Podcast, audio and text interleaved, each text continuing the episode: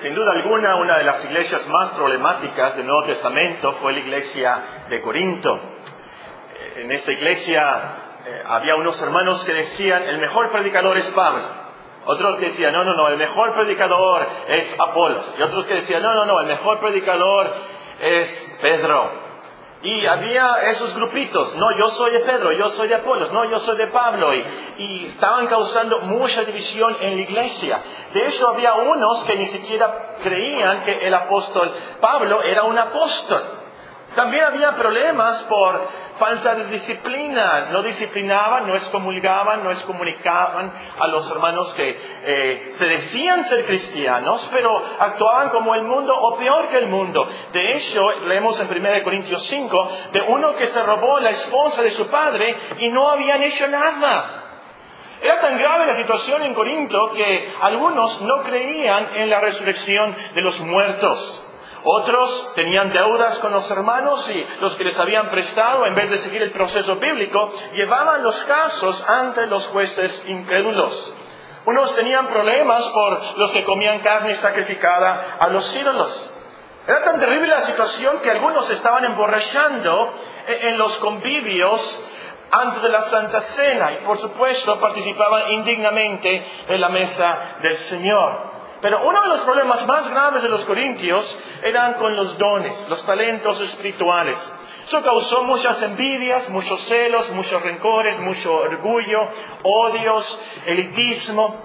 Muchos querían los dones supernaturales, algunos sí tenían el don de administrar, de enseñar, pero la mayoría, si no es que todos, querían los dones espectaculares, sobrenaturales, por así decirlo, como el hablar en lenguas, como el profetizar o como el hacer milagros. Pero no los querían para ayudar en la obra, no los querían para evangelizar. Ellos querían esos dones por pura vanagloria, querían esos dones para ganar dinero, para pantallar a los demás, como decíamos nosotros. Pero para resolver ese problema, el apóstol Pablo, inspirado por Dios, por supuesto, escribe este gran capítulo 13 de Primera de Corintios. En 1 Corintios 3 estamos memorizándolo como iglesia, meditando en un versículo cada mes, y este mes nos toca el versículo 10. Él les explica en este capítulo que el don por excelencia, lo último, es el amor.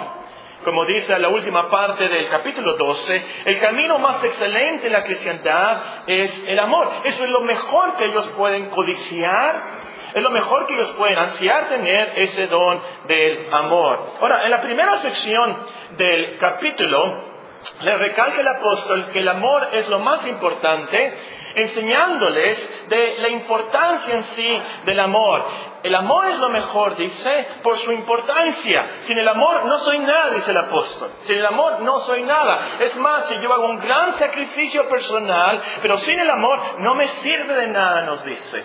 En la segunda parte del capítulo, el apóstol le recalca que el amor es lo mejor, enseñándoles de las características del amor. Le dice, el amor que según el agape, el amor de Dios, ese amor es paciente, es benigno, no tiene o no es orgulloso, eh, no hace nada indebido, no busca lo suyo, no se irrita, no guarda rencor, no se goza de la injusticia, más se goza de la verdad. Ese amor de Dios todo lo sufre, nos dice el apóstol, todo lo cree, todo lo espera, todo lo soporta. Y en la última parte del capítulo, el apóstol recalca que el amor es lo mejor, enseñándoles de la permanencia del amor. El amor nunca deja de ser, nos dice el apóstol. Esos dones espectaculares, esos dones sobrenaturales que ellos tanto codiciaban, se iban a acabar. Y en el versículo que nos toca estudiar este mes de octubre, el décimo versículo, nos dice cuándo es que esos dones se van a acabar. Nos dice el versículo 10. Mas cuando venga lo perfecto, entonces lo que es en parte se acabará. Ese es nuestro texto, mas cuando venga lo perfecto, entonces lo que es en parte se acabará. Los dones sobrenaturales, los dones como el hablar en lenguas o de hacer milagros o de profetizar, esos dones son en parte, no son permanentes. Esos dones se van a acabar porque en parte conocemos, nos dice el versículo anterior, en parte conocemos y en parte profetizamos, mas cuando venga lo perfecto, nos dice nuestro texto, entonces lo que es en parte, esos dones se acabarán. Ese es el contexto de nuestro versículo y lo vamos a estudiar eh, conforme a sus frases, nada más dos frases, dos puntos principales, más cuando venga lo perfecto y entonces lo que es en parte se acabará. Muy bien, la primera frase nos dice, más cuando venga lo perfecto. La palabra clave aquí es perfecto, más cuando venga lo perfecto. Esta palabra también se puede traducir maduro, se puede traducir completo. De hecho, es de la misma raíz que la expresión consumado es. ¿Se acuerdan? Terminado es. ¿Se acuerdan? Lo acabamos de estudiar. viene de la misma raíz esa palabra. Pero ¿a qué se refiere el apóstol cuando nos dice más cuando venga lo perfecto? ¿Qué es lo perfecto? Ahora, yo conozco esta congregación y sé que son lo suficientemente maduros, así que les voy a dar las tres interpretaciones posibles. Unos dicen que se trata del canon bíblico, es decir, perfecto aquí se refiere a la Biblia. En los tiempos de los corintios, por supuesto, no tenían el Nuevo Testamento, no tenían eh, más que el Antiguo Testamento. Entonces, el apóstol aquí les dice, cuando venga la Biblia, cuando la, Biblia esté completa, entonces, entonces, esos dones no van a ser necesarios, esos dones supernaturales cesarán. Y es, algunos toman este versículo con esa interpretación. Otros dicen que perfecto aquí trata de la perfección de los cristianos. Y citan, por ejemplo, Efesios capítulo 4, si gustan buscarlo en sus Biblias, Efesios capítulo 4, y, y nos dice el versículo 11. Efesios capítulo 4 y el versículo 11. Y él mismo, hablando de nuestro Señor Jesucristo, él mismo constituyó a unos apóstoles, a otros profetas, a otros evangelistas, a otros pastores y maestros, a fin de perfeccionar a los santos para la obra del ministerio, para la edificación del cuerpo de Cristo, hasta que todos lleguemos a la unidad de la fe y del conocimiento del Hijo de Dios, a un varón perfecto, a la medida de la estatura de la plenitud de Cristo. Entonces, cuando los cristianos sean maduros, cuando sean perfectos, los dones sobrenaturales acabarán.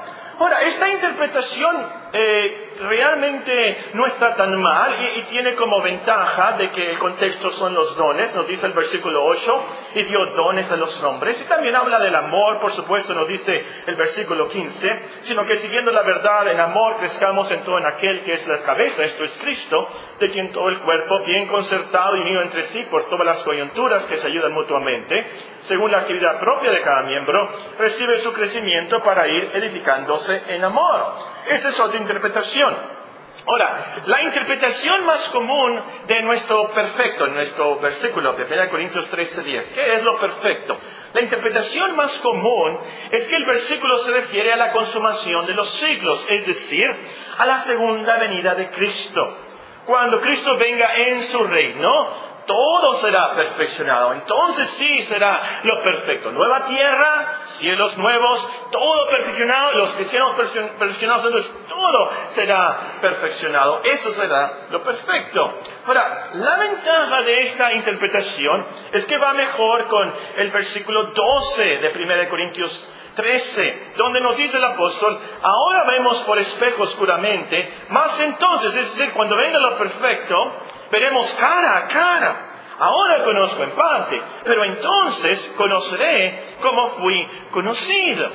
Y también el apóstol usa expresiones similares que nos hablan de la segunda venida de Cristo. Por ejemplo, en 1 Corintios 1.8, 1 Corintios capítulo 1 y el versículo 8, el apóstol nos dice, el cual también nos confirmará hasta el fin. Ahí la palabra fin de la misma raíz de la palabra perfecto, consumado es, ¿se acuerdan?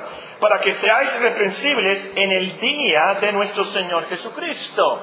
También 1 Corintios 15, en este mismo libro, 1 Corintios 15, nos dice el versículo 24, el apóstol, luego el fin, luego lo perfecto, luego cuando termine todo, de la misma raíz, esta palabra fin, cuando entregue el reino al Dios y Padre, cuando haya suprimido todo dominio, toda autoridad y potencia. Y los que escriben pueden ahí también escribir Apocalipsis 25, Apocalipsis 27, Apocalipsis 21, 6, Apocalipsis 22, 13.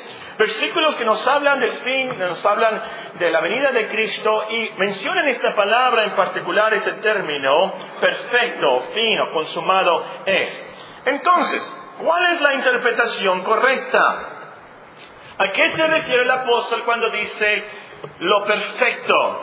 Si usted dice la primera, se trata del canon bíblico, cuando la Biblia está terminada, perfeccionada, se la sacan bien, no hay problema. Si usted dice la segunda, nos habla del cristiano perfecto, no hay problema, se la sacan bien. Si ustedes dicen la tercera, que nos habla de la segunda venida de Cristo, la consumación de los siglos, la perfección de todo, también se la sacan bien, no hay problema.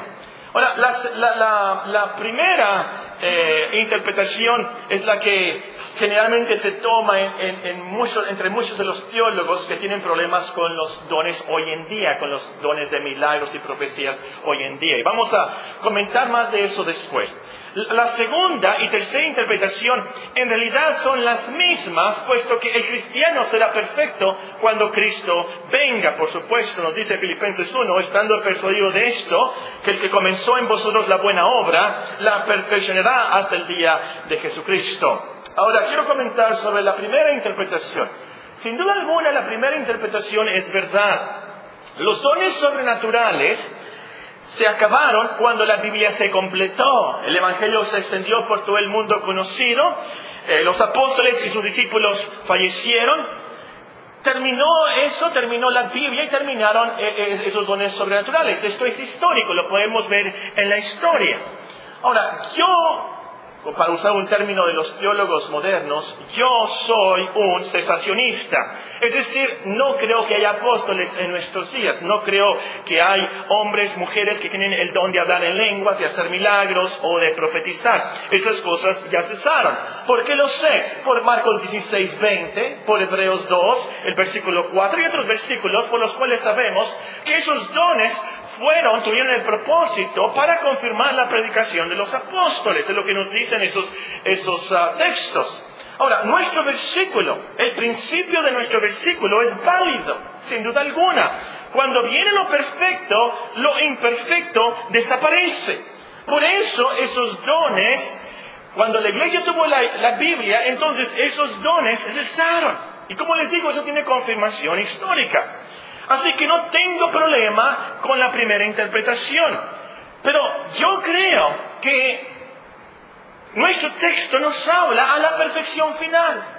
Nos habla de la venida de Cristo. Nos habla de la consumación final. Se refiere a esa mañana gloriosa, como dice el himno, cuando Cristo venga y que entonces todo será perfecto. Nosotros seremos perfeccionados, viviremos en un lugar perfecto, todo, todo, todo será perfecto. Ahora, traten por unos momentos de imaginarse eso, si pueden. Ya no habrá pecado, ya no habrá tentaciones, ya no habrá dolor, ya no habrá depresiones, ya no habrá hambre, ya no habrá tristezas, ya no habrá remordimientos, ya no habrá miedos, nada de enfermedad, nada de debilidad, por supuesto nada de muerte. Todo será vida, luz, alegría, paz, armonía, delicias eternas, deleites eternos, como dice el salmista. Y entonces veremos cara a cara a nuestro Dios. tendremos esa visión beatífica, como dicen los teólogos, cuando veremos a Dios y seremos transformados, perfeccionados, glorificados para siempre.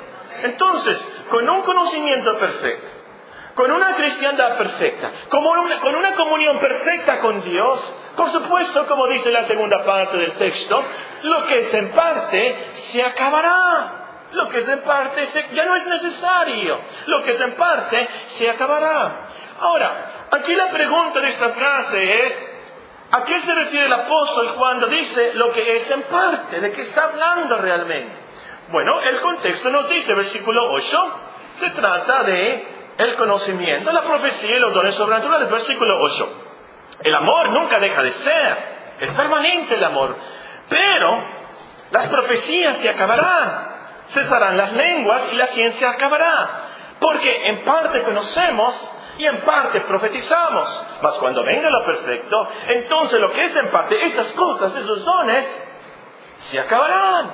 Muy fácil aquí, entonces, la interpretación de esta frase. Y es lo que quiere impresionar el apóstol a los corintios. Hermanos, les dice, esos dones, esos dones son temporales, esos dones son en parte, son fragmentarios, por así decirlo, son temporales, no son cosas perfectas. Solo el amor no es en parte, solo el amor es perfecto. Entonces, lo que es en parte son esos dones, sin duda alguna. Pero también podemos incluir aquí en esta expresión todo lo que es en parte. La enseñanza del texto es válida para todo lo imperfecto, para todo lo que es temporal, todo lo que es en parte. Es por eso que el apóstol puede escribir en el versículo 12, ahora vemos por espejo, oscuramente, mas entonces veremos cara a cara. Ahora conozco en parte, pero entonces conoceré como fui conocido. Y hermanos, aquí tenemos una gran, preciosa promesa, una preciosísima promesa, como dice el apóstol Pedro. Todo lo que es en parte se acabará. Todo lo problemático, todo lo que es falso, todo lo que es temporal se acabará. Y aquí podemos incluir, como el apóstol menciona también, nuestra ignorancia. ¿Por qué? Porque realmente nosotros conocemos en parte. Nuestro conocimiento de las ciencias en parte, por supuesto. Nuestro conocimiento de Dios es en parte. Nuestro conocimiento de nosotros mismos, de nuestro estado espiritual, es en parte. Pero cuando Cristo venga, todo eso se va a acabar. Como nos dice 1 Juan 3, 1 Juan 3, que versículo tan poderoso, yo me imagino al apóstol escribiendo muy emocionado, mirad cuál amor nos ha dado el Padre, para que seamos llamados hijos de Dios. Por eso el mundo no nos conoce porque no le conoció a Él. Amados, ahora somos hijos de Dios. Aún no se ha manifestado lo que hemos de ser. No sabemos, esto es en parte. Pero sabemos que cuando Él se manifieste, seremos semejantes a Él, porque le veremos tal como Él es. Grandioso esto, maravilloso. Todo lo que es en parte se acabará. Nuestra fe también. Nuestra fe es en parte. Ninguno de nosotros tiene una fe perfecta. Por supuesto, todos somos incrédulos, pero esa incredulidad, esa falta de fe, se acabará en ese día. Si somos honestos, yo creo que esto es una de las cosas que nos duele más como cristianos, que tenemos dudas. Nuestra fe falla. Sin duda alguna, nuestra fe es en parte. Y vamos a confesar como el Padre en el Evangelio, Señor, yo creo, pero ayuda a mi. Dudamos tanto, a veces dudamos hasta de Dios, tenemos una tragedia, tenemos un problema, tenemos una dificultad y, como que Dios no contesta nuestras oraciones y la vemos tan difícil y, el diablo nos, nos pone una depresión espiritual que a veces pensamos, bueno, a lo mejor Dios no existe o Dios no es bueno. Y lloramos como cristianos porque no queremos tener esos sentimientos. Gracias a Dios eso se va a acabar. Todas esas dudas se van a acabar. Cuando Cristo venga, ya no tendremos ninguna duda de la cristiandad. Cuando Cristo venga, no tendremos ninguna duda de Dios, por supuesto, ni del cielo, ni del infierno. Oh, qué pensamiento tan glorioso. Pensar que todas nuestras imperfecciones, todo lo que es en parte de nosotros, todas nuestras debilidades, todo, todo eso se va a acabar. Lo que nos enseña, creo yo, en principio en nuestro texto. Mas cuando venga lo perfecto, entonces lo que es en parte se acabará. Muy bien, terminemos con unas lecciones prácticas de nuestro versículo. Número uno, si nuestro texto es verdad, y por supuesto lo es, y lo que hemos estudiado es verdad, mas cuando venga lo perfecto, entonces lo que es en parte se acabará. Número uno, entonces oremos, venga tu reino. Oremos y digamos como al final de Apocalipsis, amén, si ven Señor Jesús. Porque cuando venga Cristo, entonces todo lo que es en parte acabará. No sé usted si ha tenido un problema o una enfermedad, eh, una tragedia en su casa, en su familia, y piensa, ojalá que Cristo viniera. Ojalá que Cristo viniera. Yo creo que el cristiano por naturaleza quiere que Cristo venga ya. Queremos ver a nuestro gran Dios y Salvador y que todas nuestras tentaciones se acaben, todos nuestros pecados, que pecamos contra Él. Queremos que eso se acabe. Queremos ya ver la realidad de las cosas, cómo va a ser la eternidad, lo real y pensar estar con Dios, alegres, en paz, para siempre. Sin trabajo, sin enfermedad, sin tentaciones. Eso es lo que quiere el cristiano. Y como dice el himno cara a cara, verle cara a cara, ¿qué será? Qué grandioso, qué transformación para el cristiano y qué vida tan abundante entonces tendremos, porque ese día nosotros vamos a pensar y vamos a gritar, creo yo, era cierto, era cierto, yo creí, gracias a Dios que me dio la fe, me concedió el arrepentimiento. Gracias a Dios que creí las promesas y perseveré. Él me ayudó y era verdad. Pero qué terrible va a ser para aquellos que no creen en el Evangelio, aquellos que no perseveran y se den cuenta. Era verdad. Qué terrible va a ser ese día. Pero como cristianos, nosotros ansiamos ya dejar esas dudas, dejar esas tentaciones, Dejar ya, eh, eh, no tanto la rutina de la vida, pero el cansancio de la vida, de las cargas y depresiones espirituales que tanto sufrimos como cristianos. Oremos entonces, venga tu reino, que ya venga lo perfecto. Amén, si ven, Señor Jesús. Número dos, confiemos en la perfección futura. Como dice San Pedro, esperad por completo en la gracia que se os traerá cuando Jesucristo sea manifestado. Creamos en Filipenses 1.6, el que comenzó en vosotros la buena obra, la perfeccionará hasta el día de Jesucristo. Al conocer en parte nos desesperamos, al conocer en parte y ver tantas dificultades en la vida, tantas imperfecciones en la vida, nos desesperamos. Yo creo que como padres lo que más nos entristece es la cristiandad en parte de nuestros hijos. Y nos desesperamos, nos desesperamos con la cristiandad en parte de los demás hermanos y pensamos, ¿y ese hermano cuándo va a madurar? Lleva tantos años en la iglesia, ¿por qué es así ese hermano? Pero la verdad que si somos buenos cristianos a lo último, lo que más nos desespera es nuestra cristiandad, que es en parte. Nos desesperamos con nosotros mismos porque fallamos tanto. Tanto que sabemos, tanto que hemos sermones que hemos escuchado, tanto que hemos leído, y una buena familia que tenemos, y Dios nos ha bendecido mucho, pero fallamos tanto.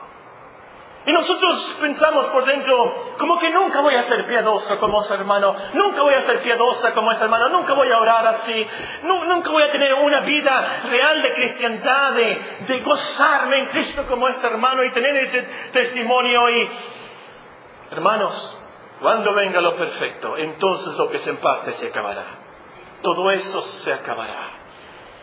Todo lo imperfecto en nuestras vidas, en las vidas de los demás cristianos, en la vida de nuestros hijos, será perfecto. Todo lo débil será perfecto. Nuestra cristiandad será perfecta por la gracia de Dios. Todos los cristianos seremos perfectos. Porque cuando Cristo, el perfecto, se manifieste, seremos semejantes a Él, perfectos, porque le veremos tal como Él es.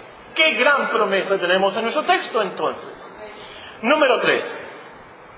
Procuremos el don mejor del amor. Procuremos el mejor don del amor. Los demás dones son en parte. Solo el amor no es en parte. Solo el amor es permanente. Este es el contexto y la lección que el apóstol quiere eh, eh, impresionar sobre los corintios y que Dios quiere impresionar también a cada uno de nosotros.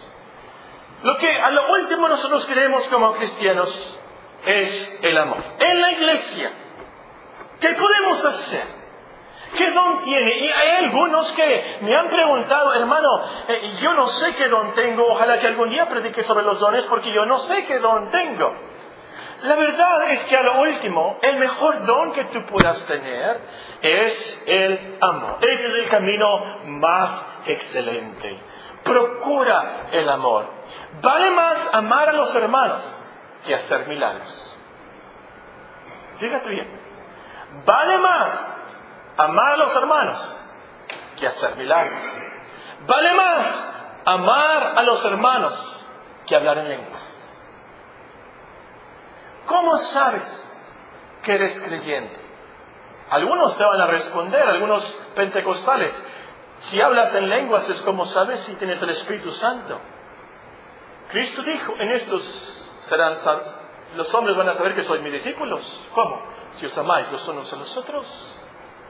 Si tú amas a los hermanos, nos dice el 1 Juan, tienes evidencia de que eres discípulo del Señor. Entonces, ¿vale más no tener envidias, hermanos? ¿Vale más no tener rencores que hablar en lenguas? ¿Vale más ser pacientes, bondadosos, que saber el futuro? Fíjense lo que nos dice aquí el apóstol Pablo en nuestro texto. Esas cosas se van a acabar, esas cosas no son permanentes. Lo, último, lo mejor es el amor. Vale más aprender a amar a los hermanos que predicar como un apóstol o que cantar como un ángel. Si yo hablase lenguas humanas y angélicas y no tengo amor, vengo a ser como metal que resuena o címbalo que retiñe. Si tuviese profecía y entendiese todos los misterios y toda la ciencia, y tuviese toda la fe de tal manera que trasladas los montes y no tengo amor, nada soy. Vale más tener amor que cantar como un ángel. Eso es lo más importante en la iglesia. En esta iglesia, lo mejor que tú puedes hacer es amar a los hermanos. Hoy, 21 de octubre 2012, hoy decide amar a todos los hermanos de la Iglesia Bíblica Monteorea. A los hermanos que no te caen bien, a los, a los hermanos que nunca le has hablado, a los hermanos que no se visten como a ti te gusta, a, los hermanos que están lejos de Dios, a, a los hermanos que te han hecho daño hoy decide amarlos. Usted me dice, no puedo, yo no puedo, sería un hipócrita, no me sale. Es cierto, tú no puedes, eso es cierto, muy cierto. Necesitas que Dios te ayude. Necesitas que el Espíritu Santo produzca ese fruto en su vida. Necesitas ser un cristiano. Necesitas ir a la cruz y entender y recibir el amor de Dios. Y no me digas que serías hipócrita, porque obedecer un mandamiento de Dios nunca es hipocresía. No me sale, cierto. No te sale a ti. Porque dentro de nosotros tenemos un corazón engañoso, depravado y mora el pecado. Pero esto es de Dios y lo puede producir en nuestras vidas. Entonces, si nunca has recibido el amor de Dios, hoy arrepiéntete de tus pecados y cree en el Evangelio, que Cristo vino al mundo a salvar a pecadores. Como nosotros, que no amamos, que nos odiábamos, que éramos rebeldes. Entonces, podrás cumplir con eso y amar a todos los hermanos. Y entonces podrás tener ese, el mejor don de todos. Aprovecha, hoy es el día de salvación. Hoy decide esto. Antes de salir de esas puertas, hoy, ahí donde estás en estos momentos, ora al Señor, pide al Señor, cambia mi corazón. Dame de este amor. Dame arrepentimiento, Señor. Dame la fe. Tengo tantas dudas, no entiendo mucho. Pero, Señor, si esto es verdad, revela a tu Hijo en mí. Amados, amémonos unos a otros, porque el amor es de Dios. Todo aquel que ama es nacido de Dios y conoce a Dios. El que no ama no ha conocido a Dios, porque Dios es amor. En esto se mostró el amor de Dios para con nosotros, en que Dios envió a su Hijo unigénito al mundo para que vivamos por Él. En esto consiste el amor, no en que nosotros hayamos amado a Dios, sino que Él nos amó a nosotros y envió a su Hijo en propiciación por nuestros pecados. Amados, si Dios nos ha amado así, debemos también nosotros amarnos los unos a los otros. Nadie ha visto jamás a Dios. Si nos amamos unos a otros, Dios permanece en nosotros y su amor se ha perfeccionado en nosotros. En esto conocemos que permanecemos en Él y Él en nosotros, en que nos ha dado de su Espíritu. Y nosotros hemos visto y testificamos que el Padre ha enviado al Hijo, el Salvador del mundo. Todo aquel que confiese que Jesús es el Hijo de Dios, Dios permanece en Él y Él en Dios. Y nosotros hemos conocido y creído el amor que Dios tiene para con nosotros. Dios es amor. Y el que permanece en amor, permanece en Dios y Dios en él. En esto se ha perfeccionado el amor en nosotros, para que tengamos confianza en el día del juicio. Pues como Él es, así somos nosotros en este mundo. En el amor no hay temor, sino que el perfecto amor echa fuera el temor, porque el temor lleva en sí castigo, donde el que teme no ha sido perfeccionado en el amor. Nosotros le amamos a Él porque Él nos amó primero. Si alguno dice yo amo a Dios y aborrece a su hermano, es mentiroso. Pues el que no ama a su hermano, quien ha visto, ¿cómo puede amar a Dios a quien no ha visto? Y nosotros tenemos este mandamiento de Él. El que ama a Dios, ame también a su hermano. Ese es el mejor don. Oremos.